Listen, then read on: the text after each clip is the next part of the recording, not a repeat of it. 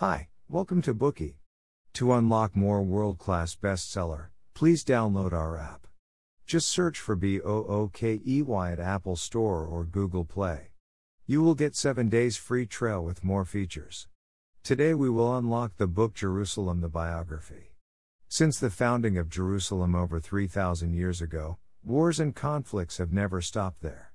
Many of us have the impression that the city is full of religious conflicts, battles for resources, and terrorist attacks. It is as if any tiny conflict could accidentally detonate the city. They say that Jerusalem is the only city where heaven and earth coexist. Those who admire Jerusalem regard it as heaven, and it is their lifetime dream to go there. For them, to die during a pilgrimage, or to be buried around the Temple Mount would be the ultimate honor. The Talmud writes, ten measures of beauty descended to the world, nine were taken by Jerusalem. Those who hate the city say, this city reminds me of death. To many non-religious people, the city is full of paranoia and superstition. Many sacred sites and even houses are located around graves. It is a city of death, as the local customs have a special affection for corpse and spirituality. Even the living wait for their resurrection like the dead. Too many stories, neither true nor false, take place in this magical city. Some historians say if fictional stories were to be taken away, Jerusalem would have nothing left. In our book today, Jerusalem, the biography, the author pours in all he has got to tell us about the stories of Jerusalem.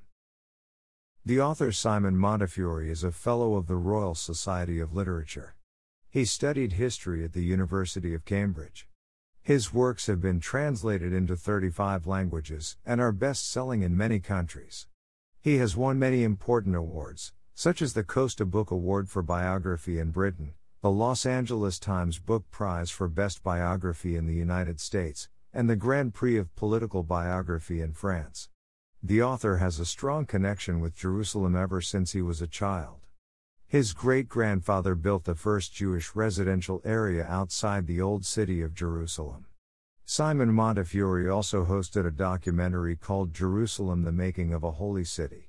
While writing this book, he went many times to the heart of Jerusalem, consulting numerous sources to explore the truth of history. As the author puts it, Jerusalem is my family motto. After its release, the book attracted a lot of attention and received many favorable reviews. Former U S President Bill Clinton said, "You cannot help but fall in love with this city. It is a great treasure.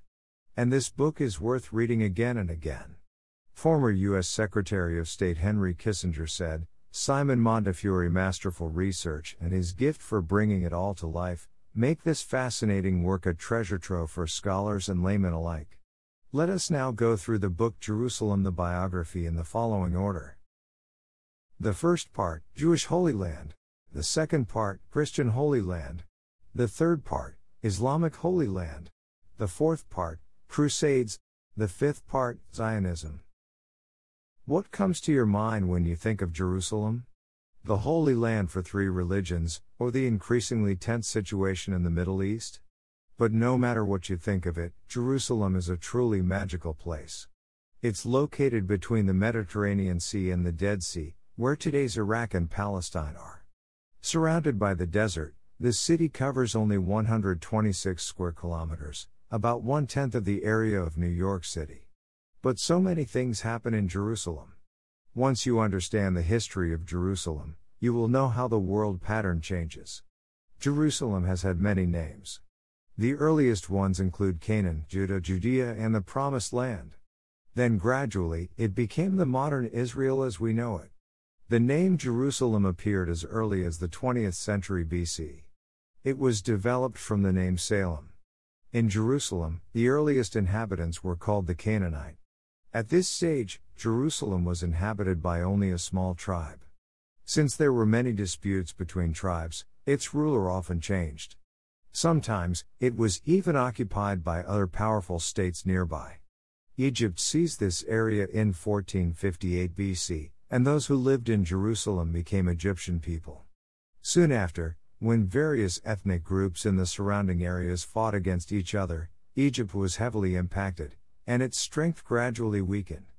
That's when the Hebrews, namely the Jews, came to Jerusalem and stepped onto the stage of history. The Jews started to build their own country and their temples in Jerusalem.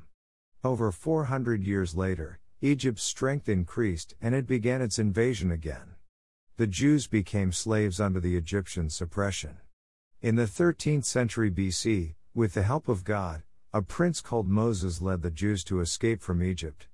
This event is well known as the Exodus. To commemorate this event, Passover was established by the Jews, and they still celebrate it nowadays. During the escape, God gave the Jews the Ten Commandments. God said that as long as the Jews could follow the Ten Commandments, they could have the land of Canaan. The Jews then started to call it the Promised Land of God. These stories are recorded in the Old Testament, the first part of the Bible. During the same period, China was ruled by the Shang Dynasty when people started to create oracles. On the Greek peninsula, the emerging Cretan civilization just began to have different social classes. Jerusalem was not yet a kingdom during this period, but some tribal alliances. The tribe's expansion was sure to bring about wars. The famous Jewish king David was only a little shepherd. While delivering meals to his three elder brothers, he saw the powerful Philistines sending a giant to provoke his people. None of the weakly armed Jews dared to fight against the giant. Being a young and vigorous boy, David volunteered. He picked some stones and threw them at the giant with his sling. The stones hit the giant's head, bringing him down. David took the opportunity to cut off the giant's head. The Jews were greatly encouraged, and they quickly defeated the Philistines. Since then, David became famous and later became a true Jewish king after some twists and turns. Around one thousand B C, David became the king of the United Monarchy of Israel and Judah, and set its capital in Jerusalem. The very famous and beautiful sculpture of David by Michelangelo was inspired by the tale of David fighting the giant. The Jewish people believed in the one and only God and were very religious. After founding the country, they would always build a temple for God. Before his death, King David also ordered to build a temple on Mount Moriah.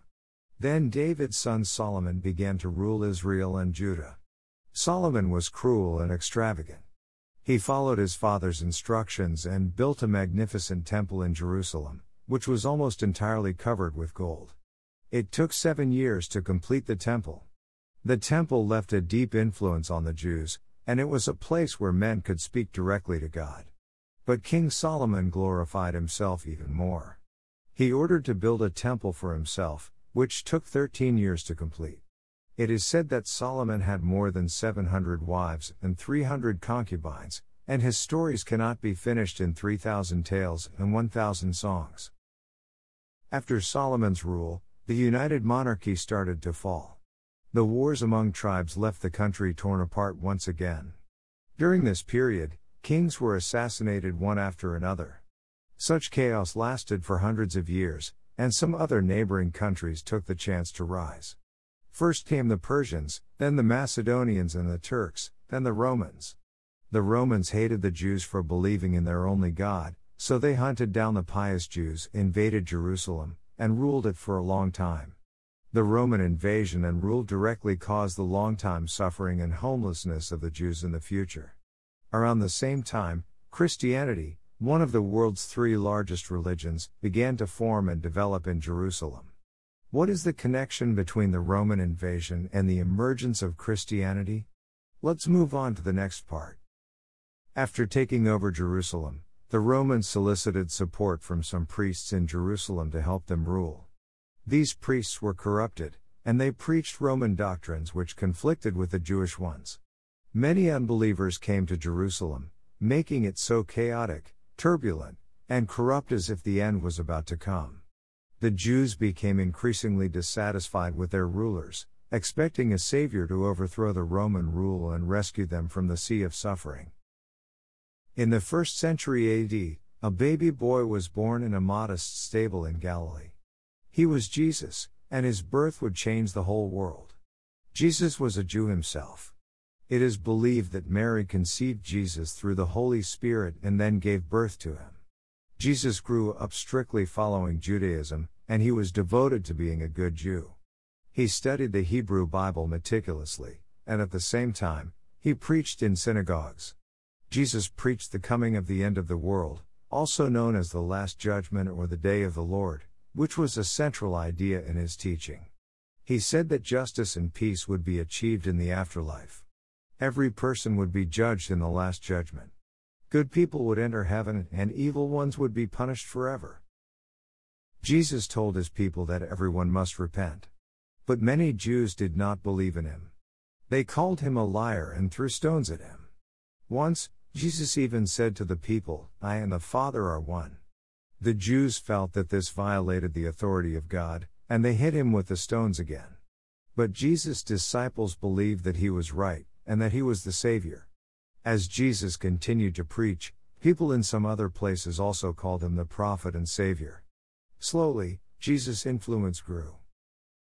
The ruler of Israel at that time was Herod. He was a puppet that the Romans installed after the occupation of Israel. Herod heard about Jesus' influence, and fearing that Jesus' power would grow to threaten his rule, he began to frame Jesus and threatened to kill him. Jesus remained unyielded. He kept preaching his beliefs and healing people. Soon after, Jesus was betrayed by one of his disciples, Judas, for thirty silver coins, after having supper for the Passover. Leonardo da Vinci's famous painting The Last Supper depicted the scene of Jesus having that supper with his twelve disciples. Judas led the soldiers to capture Jesus. They nailed him high on the cross and whipped him.